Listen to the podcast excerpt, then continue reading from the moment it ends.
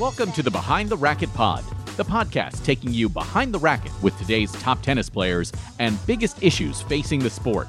Behind the Racket is a community to give fans and players in the world of tennis the opportunity to open up like they have never done before.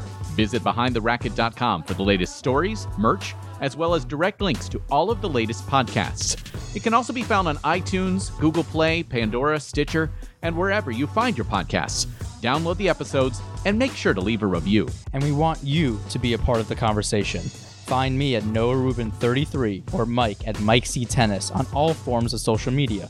You can also learn more at behindtheracket.com or mikectennis.com. Special thanks to my sponsor, New Balance. Visit their latest shoes and styles at newbalance.com and learn more about their program of giving back at hashtag NBGivesBack. You can also help support the podcast by visiting patreon.com slash behind the racket pod and receive rewards from our travels around the world. And now,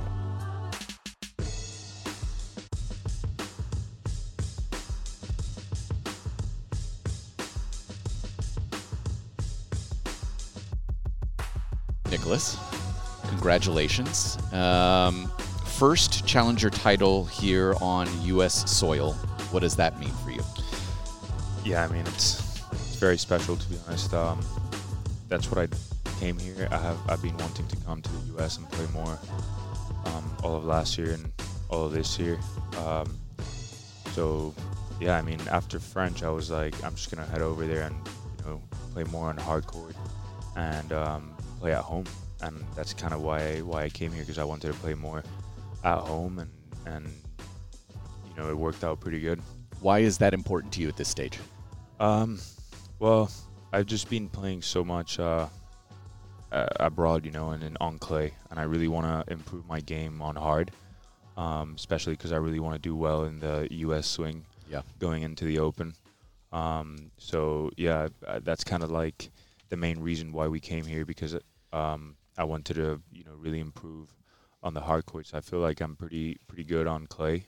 Uh, but there's certain things we're working on on the hard courts that I kind of wanted, you know, to, to put it on the on the match court. Yeah, and, and this is more big picture, and then we'll talk about today. But uh, last week you had success that run to the final in doubles. It's clear there's this intent to be a little bit more aggressive, a little bit more towards like a first strike capability. And I'm wondering what last week's doubles final, what that meant, and how it influenced you this week as well.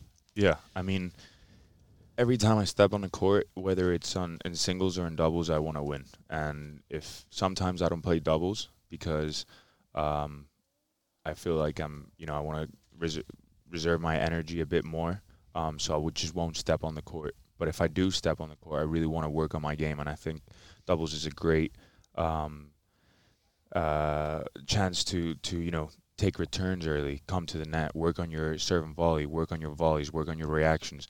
All those things, if you want to be a complete player in singles, you need. So I feel like um, that's kind of why you know I, I have been playing more and more doubles, um, and I really I really enjoy it too. So um, it's all about finding also you know the partner that that wants to um, really battle, uh, whether he loses or wins in singles.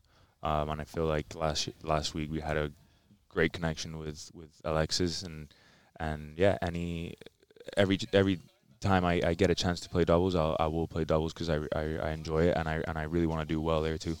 So the last three days, uh, 17 aces Friday, 16 aces yesterday, 19 today, which, uh, according to Tennis Abstract, is a new career high for you in charted matches. There are obviously futures that we don't know about, right? But 19 new career high. Where has it come from? Because previously, two this weekend, it was 10.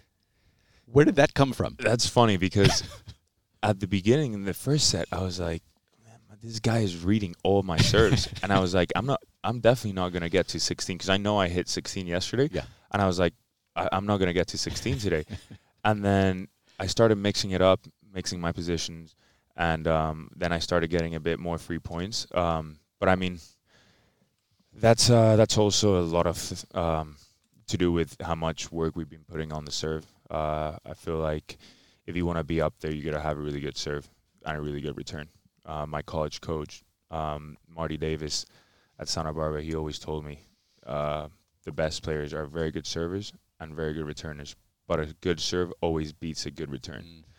Mm. Um, so that's kind of like also a mentality that I have on court. Um, just you know, going for my serve and and and really working on it on on a daily basis to get it where I want to be. You also today had to adjust your return position. You were starting in the first set and even early in the second, way back. Um, weren't getting that depth that challenges him, right? So it looked like you took just little incremental steps forward, and that depth seemed to be really what kind of turned the tide, just forcing him off that baseline a little bit. Yeah, I mean he's very smart. Like he's very smart. I wouldn't say he's the most physical Mhm. guy, but he's very smart. So I would take a step back, and then he would, um, you know, spread me with a serve, or then he would hit me uh, body. Then he would change the the speed. He would change his ball toss, just like playing with me the whole time.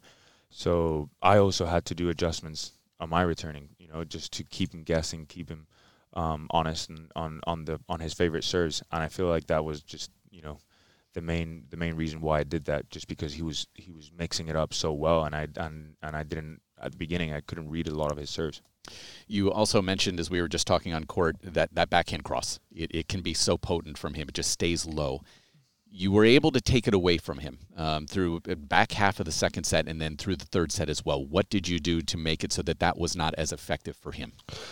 Um, yeah, I mean, it's just the way he prepares. You kind of think he's gonna go line, and then last minute he just goes cross and just bunts it there, and it just stays so low, um, but skids. So on these courts, it skids. I I haven't I've I've never played him, so maybe on other courts it would you know it would stop a bit more, Mhm. a bit more slow where I can maybe run around or actually even hit a backhand. But a lot of the time here, I just I mean I could only slice because it was so low Mhm. um, obviously I was I was trying to force myself to, to be loose on that on, on that side and on my forehand when I run around it because otherwise you overspin it and it just stays there and then he moves you. So it's it was very tricky, but I feel like um, I was just very tough mentally, you know, just telling myself just go one more cross court, go one more cross court, um, and then not give too much um, of the baseline. You know, stay on top of the baseline and and, and try and take time away from from his shots whenever possible. So when we're talking about those three things, right? All of them, your adjustments, your counters to what he was doing early. What does that mean to you that you are able to at, at times just take away kind of these three things, just each one incrementally improving throughout the match? What does that say about who you are as a player that you were able to problem solve today? Uh, I mean, I think you, you kind of have to, otherwise you're not gonna you're not gonna win matches. You know, I, I- you've always you've definitely heard, you know, people saying, yeah, tennis is a chess chess game. It is. You make a play, and then I'll defend myself. And if you don't make the play, I'll be aggressive, um, and I'll attack you. And it's just like that constantly. Um, one thing's for sure: if if if something's working, don't don't change it. You know. But a lot of the time there, I would adjust. It would work for a couple games, and then he would adjust, and then I would have to adjust. It was just back and forth, back and forth, back and forth.